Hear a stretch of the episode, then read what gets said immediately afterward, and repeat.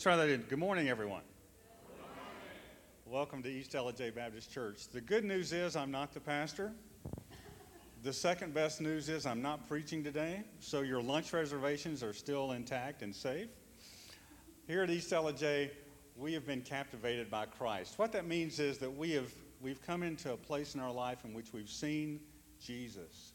And we've seen his love and his grace and his mercy and the salvation that he offers to us, and we're just absolutely captivated by that. We can't, we can't forget what we've learned about Jesus, and it just walks with us throughout the week. And our, our, our prayer for you is that you'll experience that same thing, that you will be captivated by Christ, that you will see his beauty and his glory, and that will just control everything in your life. This morning, we're going to have some baptisms. That's why I'm here giving the announcements, and Pastor Chad's back there in the back somewhere. But if you would, please, why don't you stand with us? And we're going to read some scripture this morning from Romans chapter 5 and 6. When Paul writes to the church in Rome in chapter 5, he says this, starting in verse 19. He says, For as by one man's disobedience the many were made sinners, so by the one man's obedience the many will be made righteous. Now the law came in to increase the trespass, but where sin increased, grace abounded all the more. So that as sin reigned in death, grace also might reign through righteousness, leading to eternal life through Jesus Christ our Lord. What shall we say then? Are we to continue in sin that grace may abound? By no means. How can we who died to sin still live in it? Do you not know that all of us who've been baptized into Christ Jesus were baptized into his death? We were buried, therefore, with him by baptism into death in order that just as Christ was raised from the dead by the glory of the Father, we too might walk in newness of life. So you must also consider yourselves dead to sin and alive to God in Christ Jesus. Let's pray together. Father, we thank you for this morning and the chance to be here together as your family to worship, to pray, to sing to glorify you, to lift our hearts and our heads and our hands to you in worship. We thank you that this morning we get to experience the joy of our fellow believers being baptized publicly in acknowledgement of their faith in you. We rejoice that we're in a church that still sees people coming to Christ and being baptized. Father, we give you the praise for all that you do in all of our lives. And we do lift up this morning those of our congregation that are suffering physically or emotionally, that have so many needs. Father, we know that you are the great physician. We know that you are the comforter. And we simply come this morning and ask that you would take care of your kids. So, Father, we give you praise and glory for all that you're going to accomplish today. And we ask that you would be here in our midst, that your Holy Spirit would open our eyes and open our ears and open our hearts to the truth that you have for us as we sing, as we pray, as we rejoice, and as we study your word together. May you be glorified in all that happens here today. We ask this in Jesus' name. Amen. Amen. Turn, greet someone. If you've not seen them, visitors, if you're here, don't be surprised. Go see someone, and when we're ready to start, Joe will let you know.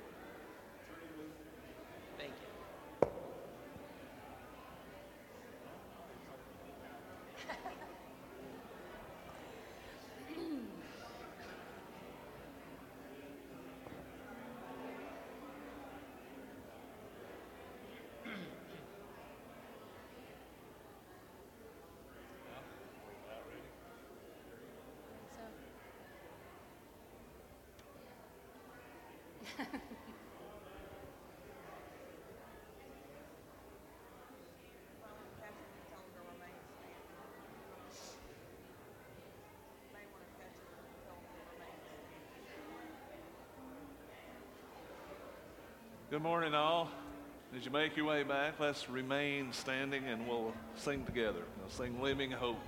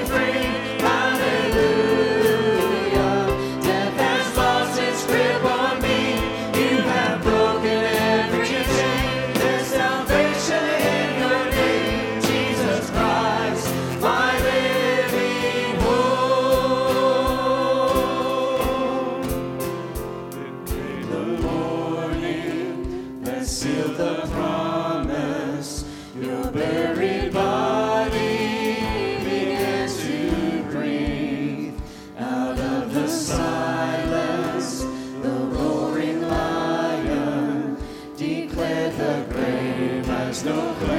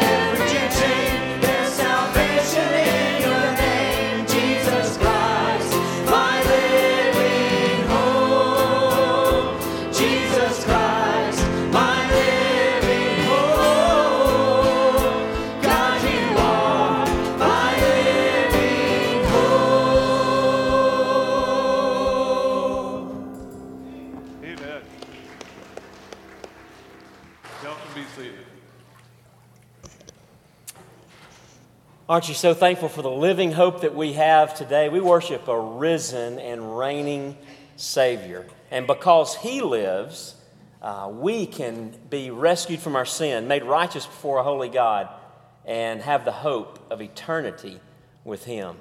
Uh, we come this morning to, to baptize two young folks. Um, just last two Saturdays ago now, um, I had the privilege and joy of uh, talking with Reese Bramlett uh, about his uh, relationship with the Lord and, and uh, just uh, help, helping lead, lead him to the Lord. Um, been praying for Reese for uh, several months now. His grandfather and parents had asked me to be praying for him, that the Lord was dealing with him. He'd been asking a lot of questions. And so at VBS, he, I, I just had, it was a joy to be able to talk to him. And we talked through the gospel, and I said, Well, Reese, are you are you ready to pray? Do you want to pray to the Lord? And he said, Yes. And he bowed his head and started. He didn't wait, and uh, he was ready. The Lord had, uh, he, he was emotional that day, just ready to uh, make that, make that, um, that, establish that relationship with Christ, to trust Him. Uh, and, and get that get that taken care of, and he did, and uh, just the joy in his, in his heart. He's so clear on the gospel from years of many of you teaching him here, but also of his parents teaching him faithfully at home. Uh, we just got to witness uh, that, that wonderful uh, exchange there as the Lord worked in his heart. So, Reese, you come on.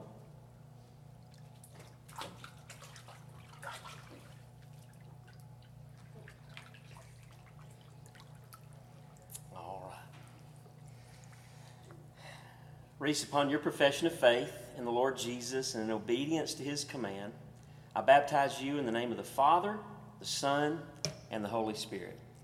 Buried with him in baptism and raised to walk in newness of life.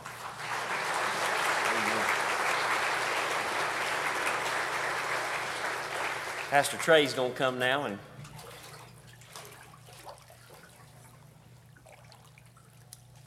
Good morning. So glad to see you today. And uh, I want to go ahead and invite Kellen Carter to come down.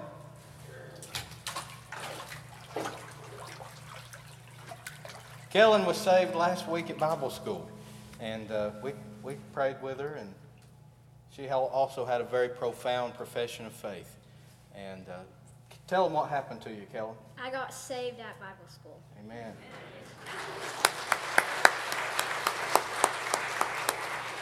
We also want to say a big thank you to the man in the clouds today, Andy Bradshaw. He's up, you can't see, but he's in the roof here taking pictures. Isn't that wonderful? Amen. All right, we turn this way.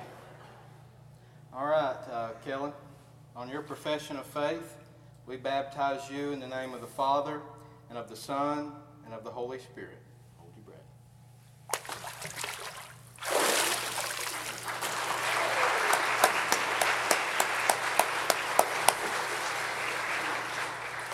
Right, we're going to turn it back over to Mr. Joe here. Thank you very much, everybody.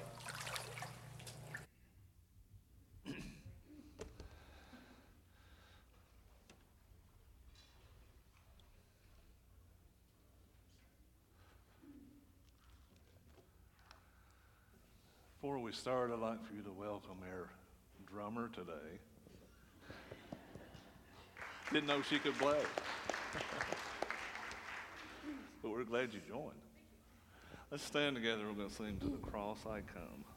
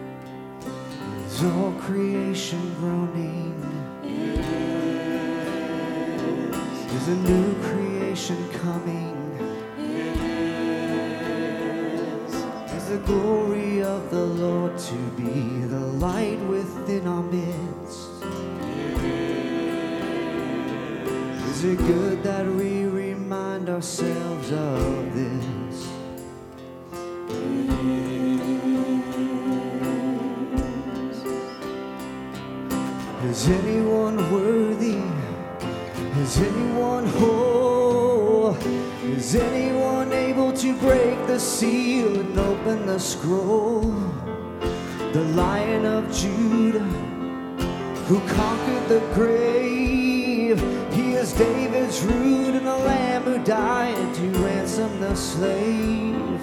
Is he worthy?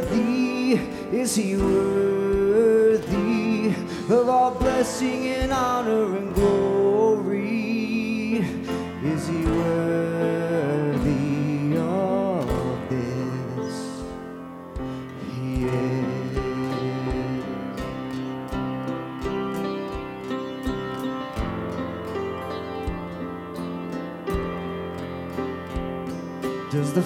Father truly love us? He does.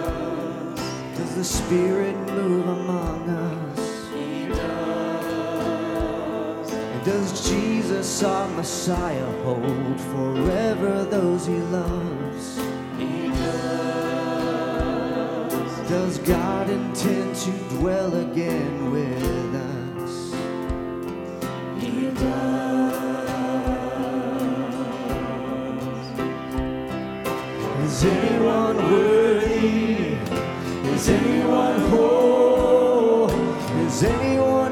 To break the seal and open the scroll? The Lion of Judah, who conquered the grave, he is David's ruler, Lamb who died to ransom the slave from every people and tribe, every nation and tongue. He has made us a kingdom and priest to God to reign with the Son. Is he worthy? Is he worthy of all blessing and honor and glory? Is he worthy? Is he worthy?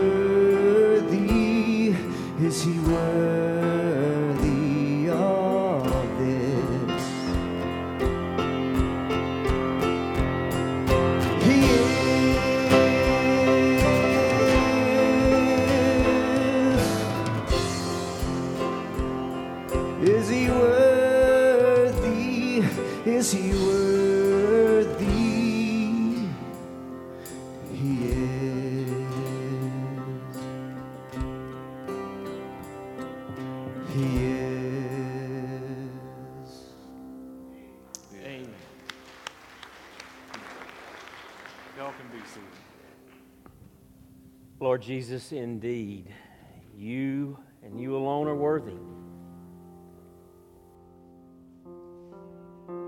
You came and lived a perfect life in our place, and then you went to the cross to bear in your own body all of our sins and the just wrath and punishment of a holy God against those sins for us. You died were buried. And three days later, you rose again in victory, proving that the price had been paid in full and proving that you were the one and only able Savior to rescue sinners from death, hell, and the grave. And Lord, we praise you. You are worthy. You have given us a living hope. Today and every day, we will again dwell with you. You will be among us once again in the new heavens and the new earth. And for that moment, we long. And we cry out, Come quickly, Lord Jesus. Father, thank you for the joy of the celebrations of baptism that we've had the last two weeks. And I pray, Father, that the gospel as pictured in baptism would be crystal clear before our hearts today. And that we would walk as your people in the joy of our justification and in the power of your resurrection, even as you live in us by your Spirit. We pray it all in Jesus' name. Amen. Amen. All right. Are we going to be dismissed to Children's Church? Yes. All right. Y'all go ahead and make your way to Children's Church. If you have your Bibles with you this morning, I invite you to turn with me to Romans chapter 6. Romans chapter 6. And as you're finding that text, uh, we're going to continue to celebrate baptism this afternoon at 2.30 at the Coosawattee River. We'll give you that address later. And we're going to be baptizing Mr. Chase Bradshaw this afternoon. Looking forward to another celebration there. Hey, how about the third string drummer? Huh? All right. We didn't know we had one till this morning, but anyway, thank you, Juliana, for filling in. Um, uh, Brother Michael was going to fill in for Matt, who's out of town, but Michael's home, and Eva, uh, she's had, had dealing with a kidney stone, so he wasn't able to be here today, and so Juliana just sat down at the drums, started playing. So there we go. Salvador was a Cuban spy. He was sent to Miami as a mole in order to learn military secrets from the United States government. However, Cuban nationalists with whom Salvador associated incognito eventually led this clever spy to renounce his loyalties to Castro. As a result, Salvador turned himself in to the United States government, where they offered him asylum, protection, and a new identity. The government masterminded a murder of Salvador so that Castro's officials would assume the death of this spy. And once this plan was carried out, Salvador was issued new documents, a new name, and a new life. Salvador could never again, after that moment, return to his former identity and he owed his loyalty to those who had given him that new identity, that new life. The same is true for all of us who have trusted Jesus as our Savior and by God the Father, through God the Son, and the power of the Holy Spirit, been given a new identity and life in Jesus Christ. What we're about to dive into this morning, I just want you to understand it has the potential to radically change the lives of even some of you here who perhaps have been believers for a long time, because maybe, just maybe, you're not clear, you don't truly understand your actual in Christ identity.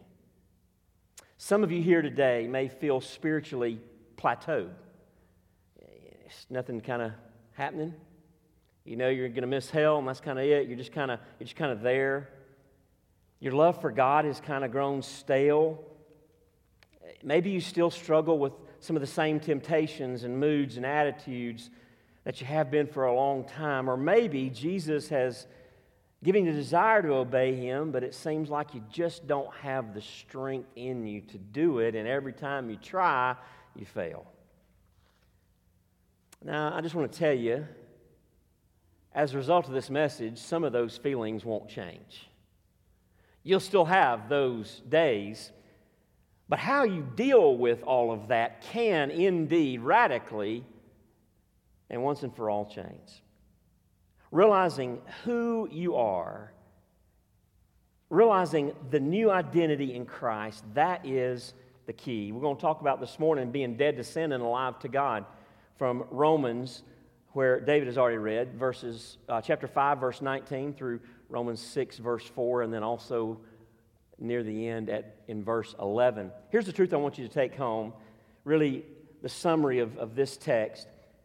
Because we are united with Christ and justified by faith in Him, we are freed from slavery to sin and empowered to live in obedience to God. Because we're united with Christ and justified by faith in Him, we are one, freed from slavery to sin, and two, empowered to live in obedience to God. Romans 5, verse 19 For as by the one man's disobedience, speaking of Adam, the many were made sinners, so by the one man's obedience, Jesus, the many will be made righteous. Now the law came in to increase the trespass, but where sin increased, grace abounded all the more. It's not that there became more sin in the world, but when God's law was given, it shone a light on the sin that already was there, right? It spelled out what sin was with clarity, so that as sin reigned, verse 21, in death, grace also might reign through righteousness, leading to eternal life through Jesus Christ our Lord. John Piper says you don't become a Christian by going to church, getting baptized, and keeping the rules. You become a Christian by despairing of your own righteousness and throwing yourself like a helpless person on Christ for his righteousness and his forgiveness. It all starts, as a brother of mine was and I were talking about this week, it all starts with being poor, Jesus said, in spirit. Getting to that place where you say, I am in trouble before a holy God and I can't, I can't help myself. I need a Savior. We talked to, uh, this morning we talked, Trey and I were talking with Kellen and, and, and, and Reese about the fact that if you aren't saved when we dunk you in the water, you're, going, you're not going to be saved afterward because it's not the water that saves. It's the righteousness and finished work, atoning death, and resurrection of Jesus Christ. So Paul goes on in chapter 6, verse 1 and says, What shall we say then? Remember, he's just said that where sin increased, grace abounded all the more. When sin got magnified and amplified by God's law, that spelled out, you shall not, you shall not, you should, you should. And, and we saw how far off from those uh, requirements of obedience we really were. Paul says, where grace, where, where, where, where sin increased, grace abounded all the more. And so in verse 1 it says, What shall we say then? Are we to continue in sin that grace may abound? Paul is just simply right here anticipating what seems to be, on the one hand, a very logical, albeit on the other hand, blasphemous question. In other words, what he's asking in six, chapter 6, verse 1 is Does the fact that justification, being declared righteous before God in Christ, is by grace alone through faith alone in the work of Christ, that's how we're justified. Does justification encourage loose living? Where sin actually is a chance for God's grace to shine brighter, so no big deal how we live. Let's just live however, because hey, where sin increased, grace abounded all the more. Paul says, Is that what we should say? And then he gives a quick and loud and strong answer in verse 2 by no means. Another way to translate that, and your, your, your uh, copy of the scriptures may have it this way God forbid.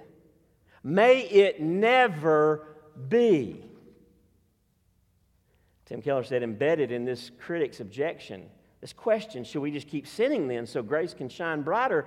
Uh, embedded in that objection to justification is a fundamental misunderstanding of what Jesus has done. If you really understand what Jesus has done, then you would not draw those deductions. In fact, you would understand that the gospel, the good news of God's grace in Jesus, is dynamite that produces deep and massive change in our actual character and behavior because it's not just a legal standing, it is the indwelling of the Spirit of Christ Himself. By no means. Well, then Paul goes on Says that's not the answer, guys. And he starts talking about the reality that we are now in Christ, dead to sin and alive to God. Trey and I have just been talking about it this, this week and this morning even. What a joy it's been. And we'll be this afternoon with uh, Chase uh, as Trey baptizes Chase there at the river. What a joy it's been for us to be able to baptize eight mostly brand new brothers and sisters in Christ. in the last two Sundays. Ann, Stephen Carolyn, CJ, Brantley, Reese, Kellen, and soon Chase. Our passage for this morning tells us about all of the spiritual realities that your baptism symbolizes. Another title for this message could be What is baptism all about? That's what we're fixing to see from Romans chapter 6. Here's the take home truth, and here's the summary of it. Because we're united with Christ and justified by faith in Him, we are freed from slavery to sin and empowered to live in obedience to God. First thing I want you to see from verses 2 and 3 is this Our justification by faith in Jesus was also our death to sin. Our being declared righteous before God, that's what justification by faith means, was also our death to sin. Should we continue in sin? Verse 1. By no means, verse 2. How can we who died to sin, Paul said, still live in it? Do you not know that all of us who have been baptized into Christ Jesus were baptized into his death? Now, these verses do not teach baptismal regeneration, which is a teaching that says that the water, being the act of being baptized, saves. Now, you may be sitting there thinking, well, of course not. We, you know, you always say that just to make sure we understand, but of course not. No, do people really believe? Yeah, people really believe that in our county. And it's just not so. It is not the water baptism that saves us, that unites us to Christ spiritually. There's no cleansing power in the water. To, in fact, to have that understanding, you've got to completely ignore the, the, the, the last three, the last first five chapters of the book of Romans, where Paul has been meticulously unpacking the amazing reality of justification by what? Faith. Justification by faith in Christ alone. Salvation by grace alone. One way we avoid errors like baptismal generation is to remember context. And so when you come across a verse like Romans 6, verse 3, you got to look at the bigger picture of the letter to the Romans and, and see what else is being said. Context is always king, and Paul makes it clear what saves is Christ and Christ alone. Our water baptism pictures what has spiritually occurred through our faith in Christ. You say, so is Paul talking about water baptism, baptism in Romans 6 3 or not? Yes, maybe. In the very least, Paul is using water baptism, I think, as an illustration of a spiritual reality that happens when we trust Jesus. Is he, is he really have in mind what happens in the baptismal pool or at the river? I don't know, but he is indeed having it is indeed in mind, and he's saying this is a picture of what's happened spiritually. Our old sin enslaved, condemned self was crucified with Jesus. Because Jesus was crucified in our place as our substitute. He's made that clear already in the book of Romans up to this point. It, and so it's, it is though, it is, it is as though we were there dying the death we deserved because Jesus died that death for us in our place as our appointed by God substitute. Hear me. The substitution of Jesus for you or me who are his followers and who trust in him today was real. And it had real effects. Amen. God appointed Jesus to be, Romans 3 says, the propitiation, the atoning sacrifice for our sin. He, he truly, in God's judgment and, and, and economy, stood in my place. He died for my sins on the cross. And if you know him today, he died for your sins on that cross. So we have, as Paul says here, fully, truly died to sin, which means that we have been justified from our sin. Our sins have been punished, and we have been completely forgiven of all of our sins. And further, we have been declared righteous and credited with all of Jesus' perfection. That's a good place to say a loud hallelujah. You're on the right track, Freddie. Somebody else say it louder. Amen. We have been credited with the righteousness, not just forgiven, not just back to like, you know, even. No, we've been given all of the perfection of Jesus so that when God looks at me, when He looks at you, He sees you as, as if you are as righteous as Jesus, because in His estimation and in His economy and before the bar of holy God, you are righteous in Him. You're wrapped in Him, you're clothed in His righteousness. Forgiven, yes, but not just forgiven. Declared righteous, credited. Your, your spiritual account before holy God went from bankrupt, zero, negative, to all the spiritual currency you could ever need before holy God forever. That's what happened. When Kellen trusted Jesus, that's what happened when Reese bowed his head and led me in prayer. That's what happened when Chase prayed with his parents the other night. And in that moment, when we trust Jesus, we die to sin.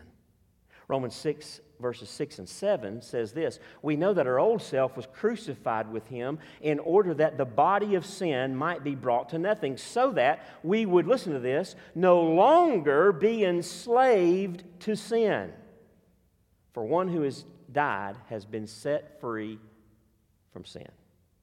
Clarify that a, little, that a little further, this does not mean that we will never, ever again be tempted by sin or that we no longer have the ability to sin. It doesn't mean that we as believers will never sin from now on. Once we trust Jesus, never again will we sin. Doesn't mean that.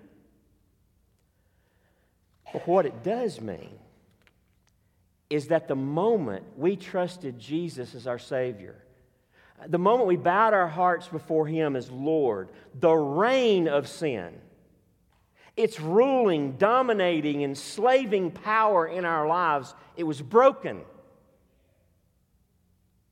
As Romans 5:21 says, so that as sin reigned in death, grace also might reign through righteousness leading to eternal life through Jesus Christ our Lord. You see, we've changed kingdoms, we've changed masters.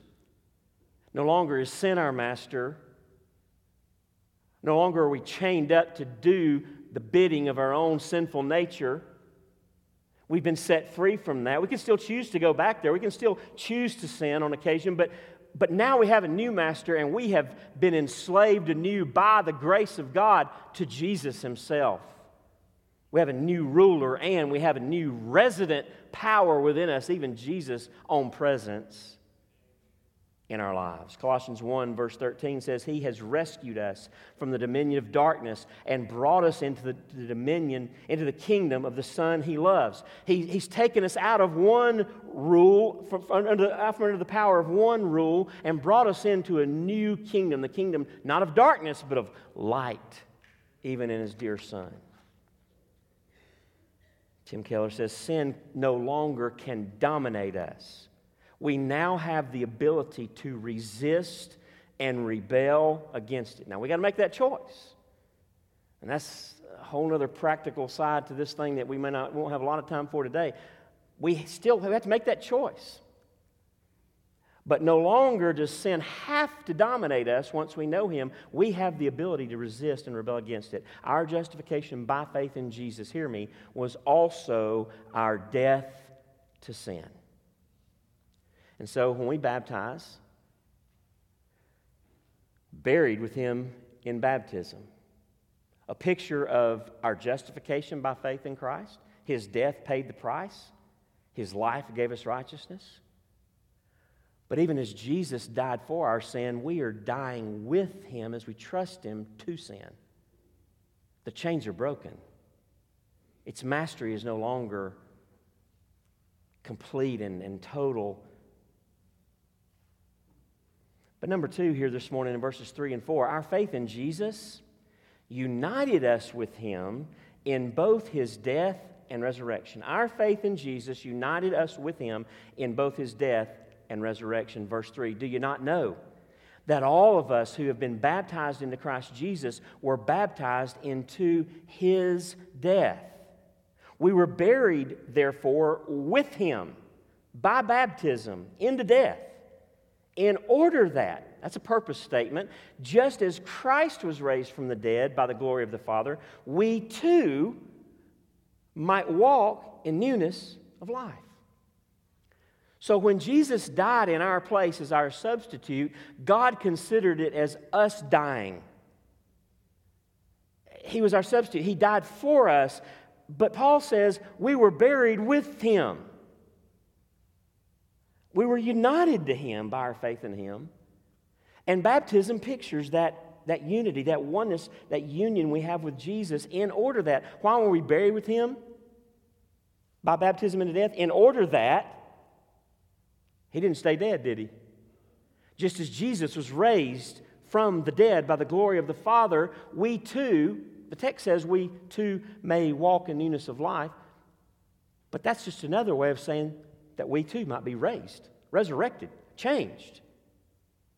And the result of that resurrection spiritually is that we walk in newness of life. We don't live the same way we lived before we trusted Him. Our faith in Jesus united us with Him in both His death and His resurrection. Colossians 2, verse 12. There, Paul is discussing a very similar, very similar section of Scripture in Colossians 2 and Romans 6 he says there in verse 12, having been buried with him, Jesus, in baptism, in which you were also raised with him through faith in the powerful working of God who raised him from the dead. Again, using this picture of baptism, he says you were buried with him in baptism, in which you were also raised, but notice it's not the water. What connects you to Jesus in his death and resurrection? Through faith in the powerful working of God? What is it you're trusting for your salvation and, and, and your, your justification and your union with Christ? It's the powerful working of God who raised Jesus from the dead. You're believing God to do the same thing in your life that He did with Jesus. And just as Jesus died and rose again, God, as you trust Christ, raises you to life. Raises you to life. By the way, this verse, Colossians 2, verse 12, where it says you were raised with him through faith, this is why we as Baptists only baptize believers. Baptism in the New Testament always follows faith in the gospel, faith in Jesus and what he's done for us. And so that's why we baptize believers because it is connected to someone who, is, who has put their faith in Jesus. Now, some of you are thinking and wondering, so that's there's something in there about why you don't baptize babies. Yes. And if you want to know more about that, then come Wednesday night at 6:30 and we'll talk about that.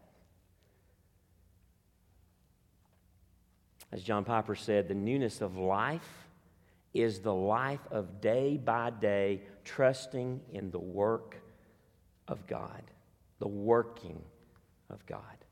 How is it we walk and live differently once we trust Jesus? It's by trusting that the same power that raised Jesus from the dead is available to us, lives in us by the Spirit, and will empower our obedience to Him. The great theologian of long ago, John Murray, said this union with Christ this truth we're talking about. Being made one with Jesus in both his death and his resurrection, union with Christ is the central truth of the whole doctrine of salvation. This is important. This is who you are. When you, when you, when you trusted Jesus as Savior, you became one with him, united in his death and in his life. Does that not just blow your mind? We are one with Christ.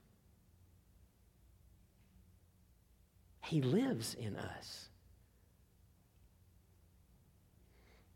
But you see, our faith in Jesus is not only transactional in terms of justification, where we reach out by faith to receive the gift of His righteousness, and God responds by making a legal declaration about us in Christ, where He says, 100% righteous, completely forgiven, 100% righteous, all of Jesus' righteousness credited to your account. Our faith in Jesus is not only transactional, it is also relational in terms of what Scripture calls reconciliation, wherein we are reconciled with God and we experience His love, as Romans 5, verse 5 says, poured out in our hearts through the Holy Spirit who's been given to us. That's a very relational reality, is it not? God, when you trust Jesus, pours out into your heart His love through the Spirit. You know what that means? That means that He, he he gives me by His Spirit a sense of His love. He pours it out in my heart because He lives in me. And it's not just some legal thing before God, as wonderful as justification is. It is a relational reconciliation where I, who have lived as His enemy, suddenly feel the loving and gracious warmth of a father's hug. And I'm suddenly no longer his enemy, but I'm his son, his daughter. John would say, Behold, what manner. Wow, check this out. What manner of love. What manner of love the Father has for us that we should be called sons and daughters of the living God. And reconciliation with God, which includes Jesus' living presence in us by His Spirit, let me tell you something, it has huge um, implications for how we live now, for our lives now. Just think about it. If He has come to live in us, stuff's going to be different. Amen. I mean, you really think Jesus is going to come to live in your heart? I don't understand how that works, but it's just as true as the chair you're sitting in. It's more real than the pew you're on right now. But if Jesus comes to live in me, let me tell you something, he, he, he, ain't going to leave you like you are. Hallelujah. Amen? Thank God. But there's a bad problem if you claim to love Him and have Him living in you and you don't look any different. Because what that seems to indicate is maybe he's not in you because he don't leave us the same. He who began a good work in you, Paul says in another place, will do what? We'll just let you decide if you want to, you know, cooperate. Just let you live how you want to live. Bottom line is you got health insurance. You're good. Doesn't really matter what you do. No, it says he who began a good work in you will carry it on to completion all the way to the day of Christ Jesus.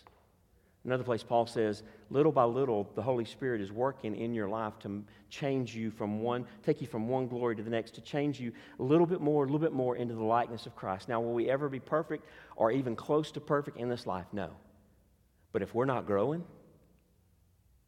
we're grieving the Spirit of Christ who lives in us at a minimum.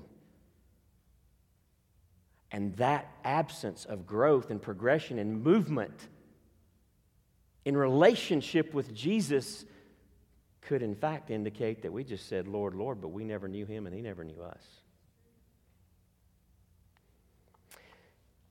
The implications for our lives is the next point. Number three, from verse four, our union with Jesus results in newness of life. We were buried, therefore, with him by baptism into death, in order that, that's a purpose statement. In order that, why? What was the purpose for us being buried with him in baptism into death?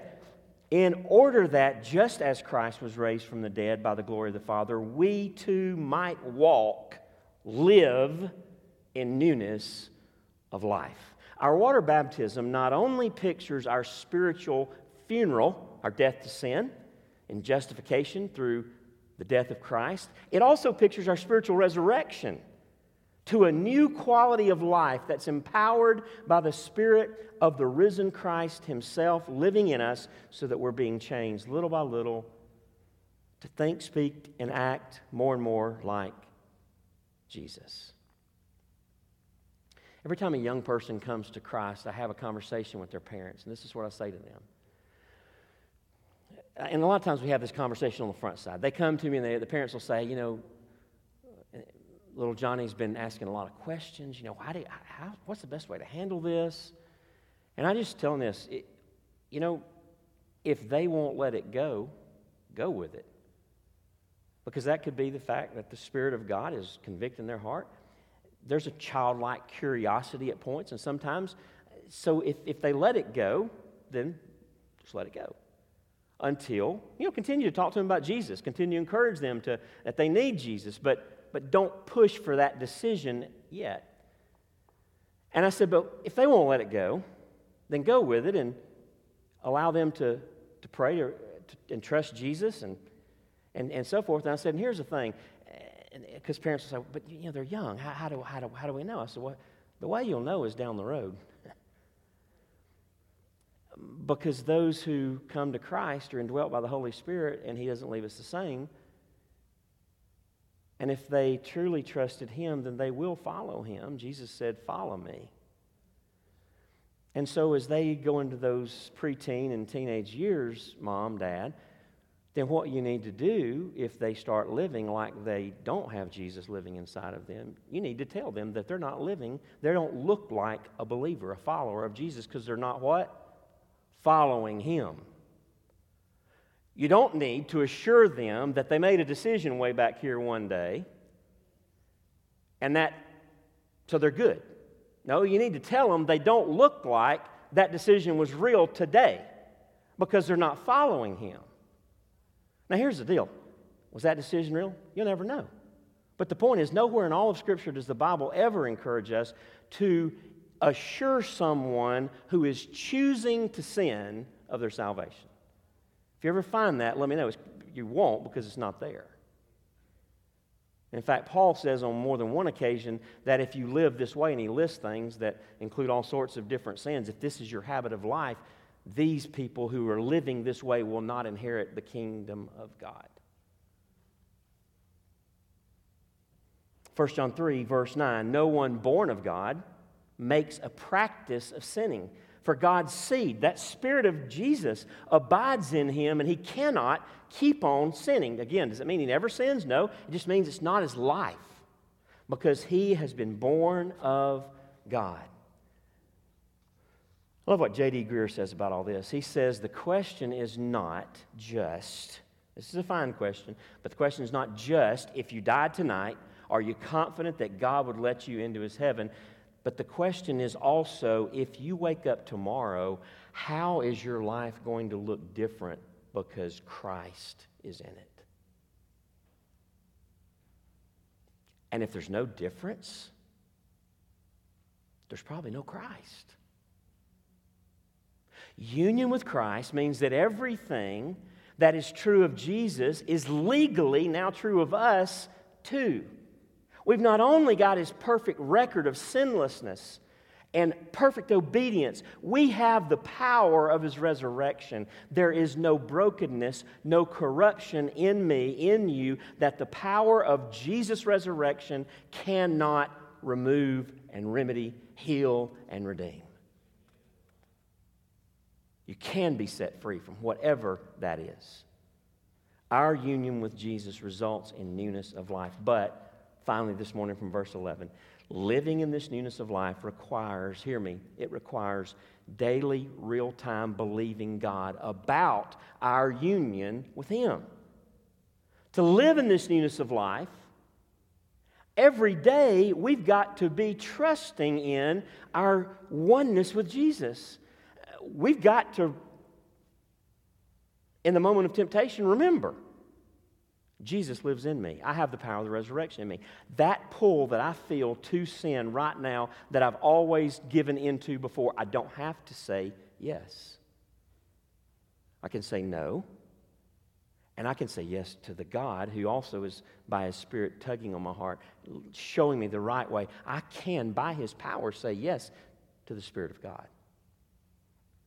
Verse 11 So you also must consider yourselves dead to sin. You must consider yourselves dead to sin and alive to God in Christ Jesus. Where does this battle take place? You must consider yourself. How, with what do you consider anything? Huh? Your mind. That's why Paul in another place says, Take every thought captive to make it obedient to Christ. That's why Scripture uses the imagery of the helmet of salvation. What does a helmet protect? Your head, just where your brain is, it protects your mind. The battle is in the mind. And Paul said, this thing of following Jesus takes a lot of thinking. If you don't like thinking, you got trouble following Jesus. Amen. You got to think a lot. Paul's told us we're dead to sin, alive to God in Christ Jesus. And so, what that means practically tomorrow morning is this afternoon, you must consider yourselves. You got to think this way.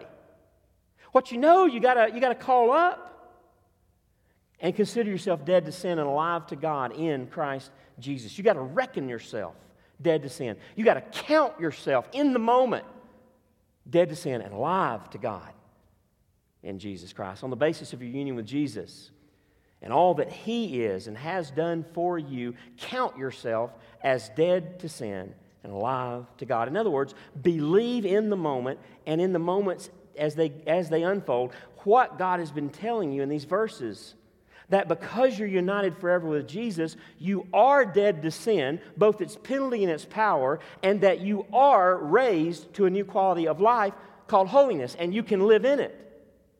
You can really say yes to Jesus and do what is right before holy God. And believing this, in that moment, take the practical steps into obedience that you face throughout each day. Just a few examples because you're dead to sin and alive to God in Christ, you can trust God and make a choice in His power this afternoon to not respond with harsh words to your spouse or your children. You can actually overcome your anger and that mouth.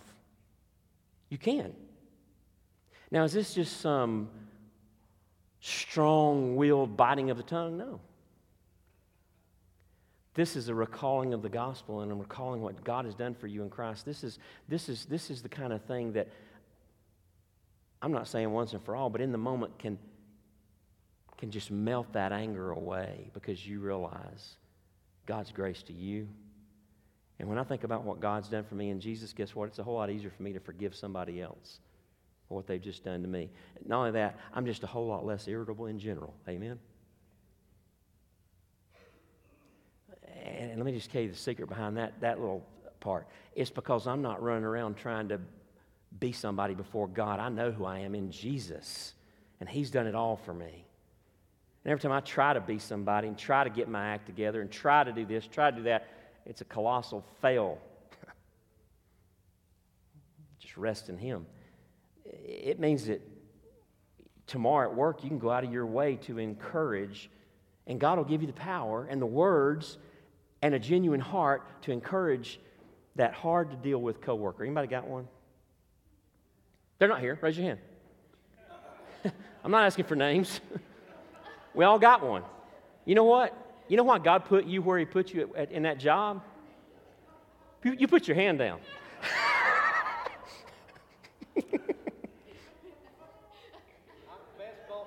I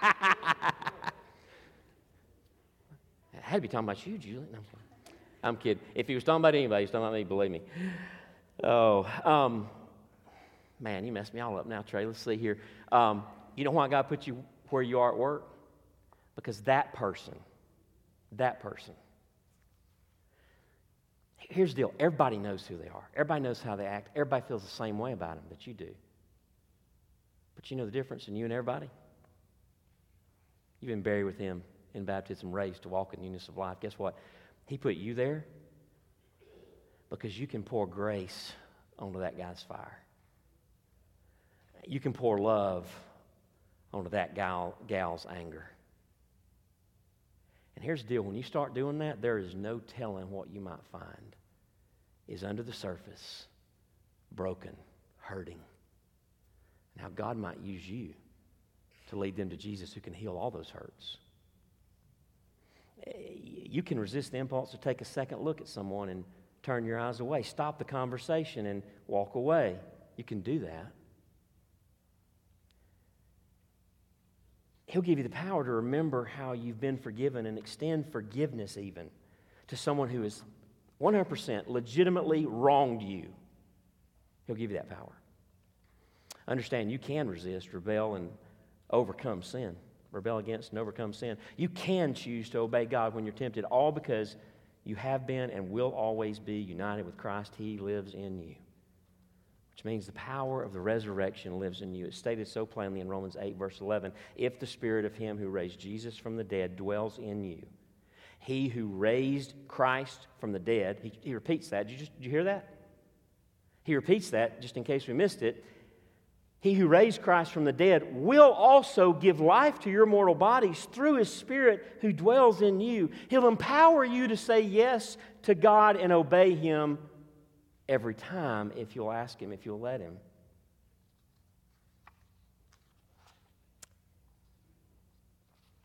Ann, Stephen Carolyn, CJ, Brantley, Reese, Kellen, Chase. Your baptism is a living picture of these things that we've been talking about today.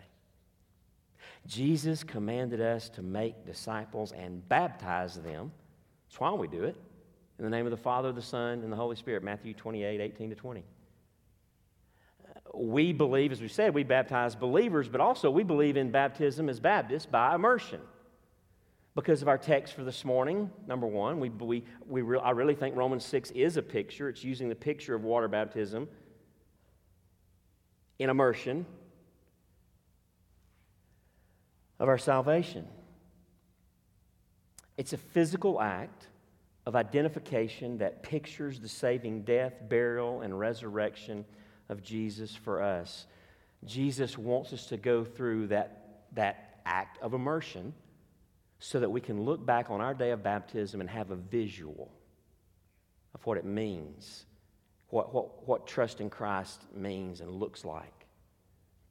Further, more than once in the New Testament, there's reference to either going down into the water to baptize, Acts chapter 8, 37 and 38, Philip, stories of Philip and the Ethiopian eunuch, this is why we believe in immersion. Why would they need to go down into the water? I mean, all you need to do is sprinkle is just get you a cup, right? Just a few drops will do. They went down into the water. Also, in another place in John 3, the reason we immerse and dunk the people as Baptists is a statement in, uh, about John the baptizer baptizing in a given place. It was a place called Aenon because there was plenty of water there, John 3 23. And again, you don't need plenty of water, much water if you're just going to sprinkle. So these are some of the reasons that we believe in baptism by immersion Romans 6, and then those occasions. For all of us, our baptism, your baptism, whenever it was, however many years ago it was, it's a point in time illustration of how our lives should daily look. It's not just buried with Him in baptism, dead to sin, but it's alive to God, raised to newness of life. Here's how Paul thought and lived as we close. Paul says in Galatians 2:20, "I have been crucified with Christ. It is no longer I who live, but Christ who lives in me. And the life I now live in the flesh, I live by faith in the Son of God who loved me and gave himself for me." You know what Paul's saying? I died with Christ and was raised with Christ. And what that means is today I live by faith in him. Today I reckon myself dead to sin and alive to God in Christ Jesus. Living in newness of life requires real time believing God and our, about our union with Jesus. Because we are united with Christ and justified by faith in Him, we are freed from slavery to sin and we are empowered to live in obedience to God. You cannot say, the devil made me do it. I just couldn't help it if you know Jesus. Because the devil didn't make you do it. And by the power of the Holy Spirit, you can help it. You've been buried with him in baptism, raised to walk in newness of life. Let's pray together. Father, may we walk out the spiritual realities pictured in our baptism. May our lives look like a resurrection has happened. Thank you for making us righteous before your holy bar once and for all in Jesus. But thank you, God, that you indwell us by your Spirit and are changing us little by little, day by day. Oh, how I pray for these that we've baptized and will baptize this afternoon, especially. But God, I pray for every professing Christ follower in this room that we would realize the responsibility, the, the, the, the gravity of this situation, that we are, we are to be living out what our baptism pictures. And if we don't see resurrection, if we don't see newness of life, then God, may we examine our hearts before you and cry out to you and get it right. Lord, may we not settle for looking like we're still dead in sin. May we realize the danger that such a situation indicates. May we not be those who just say, Lord, Lord, but really never, never really trust you. God, even this morning as we sing, call someone to yourself in salvation. Bury someone in baptism by faith in Jesus and raise them to newness of life. Declare them righteous before your holy bench and give them all of Jesus' righteousness. Forgive them of all their sins and indwell them by your Spirit. God, do the saving work that only you can do, we pray. In Christ's name, amen. Stand together and worship. Open for you to come, whatever your need may be. The doors of our church are open to receive members any way we can. If you need to know Jesus today, come to Him.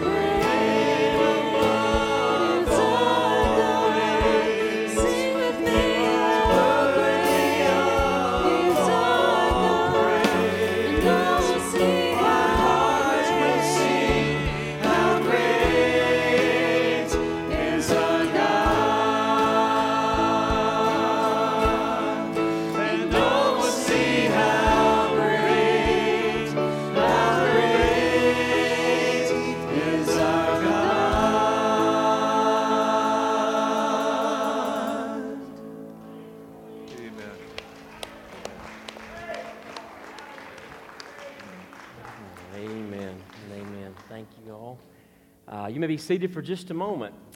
This morning we have coming uh, by transfer of letter um, Al and Tawanda Finucci.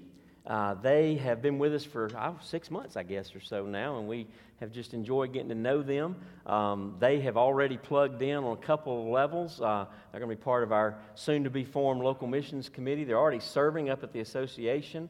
Um, just been a joy to get to know them um, through the, the membership class. And, um, and so they come by transfer of letter um, from Altamaha. I had to work on that with them.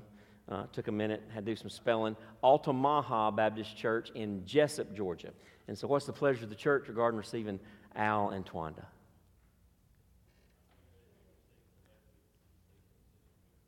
All right, is there a second? All in favor, let me know by saying aye. aye. And amen. amen.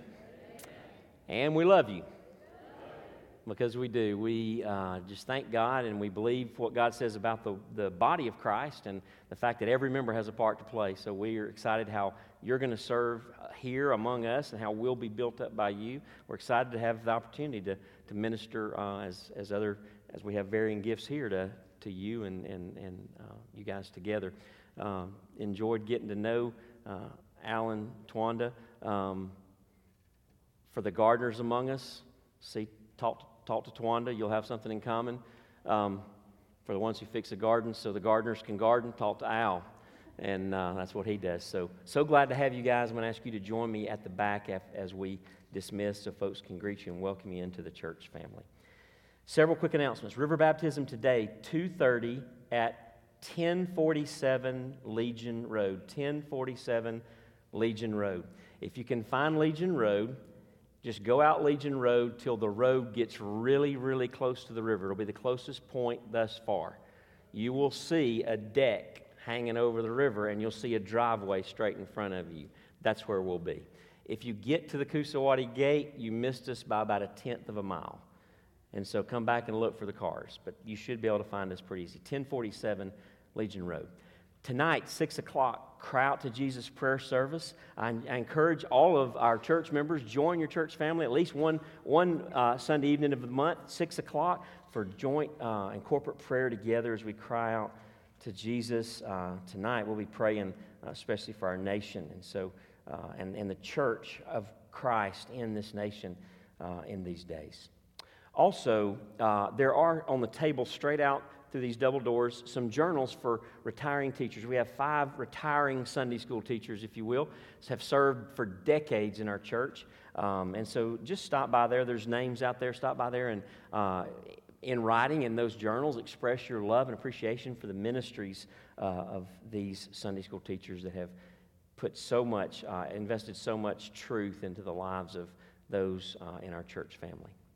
Also, on your way out today, as we receive our regular offering, we'll also be receiving a special offering for New Beginnings Transitional Housing Ministry. This is we do that about once a, year at this time.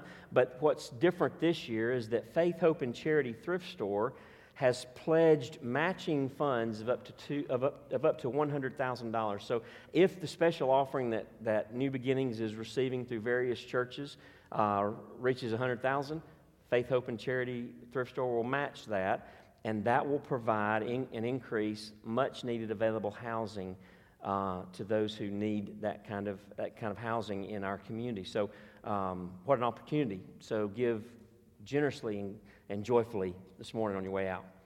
Also, next Sunday morning, July the 10th, immediately following worship, we will have our monthly conference. Um, also, immediately following conference, next Sunday. We will have an ILC meeting, our International Learning Center meeting. We will be resuming that in September. So we'll be discussing about discussing some logistics and so forth at that time. And then finally, just put this on your calendar a little bit way, a little ways out yet, but getting closer. Our homecoming is Sunday, August the 14th.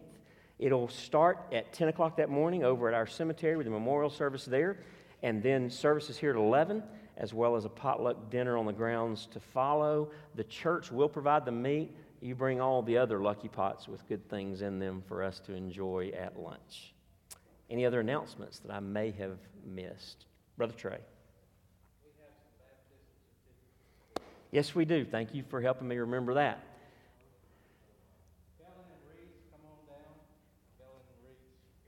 Kellen Carter and Reese Bramlett come on down. Baptism certificate as well as a copy of God's Word. Um, and we're just excited for what God is doing and continuing, will continue to do in y'all's lives. Thank you, Pastor Trey.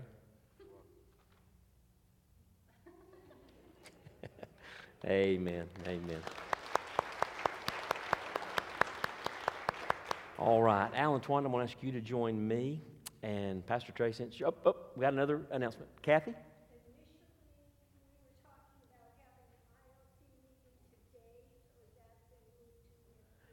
It is on the 10th, correct.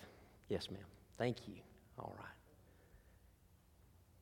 Mr. and Miss Finucci join me, and Pastor Trey, if you'll dismiss us in prayer.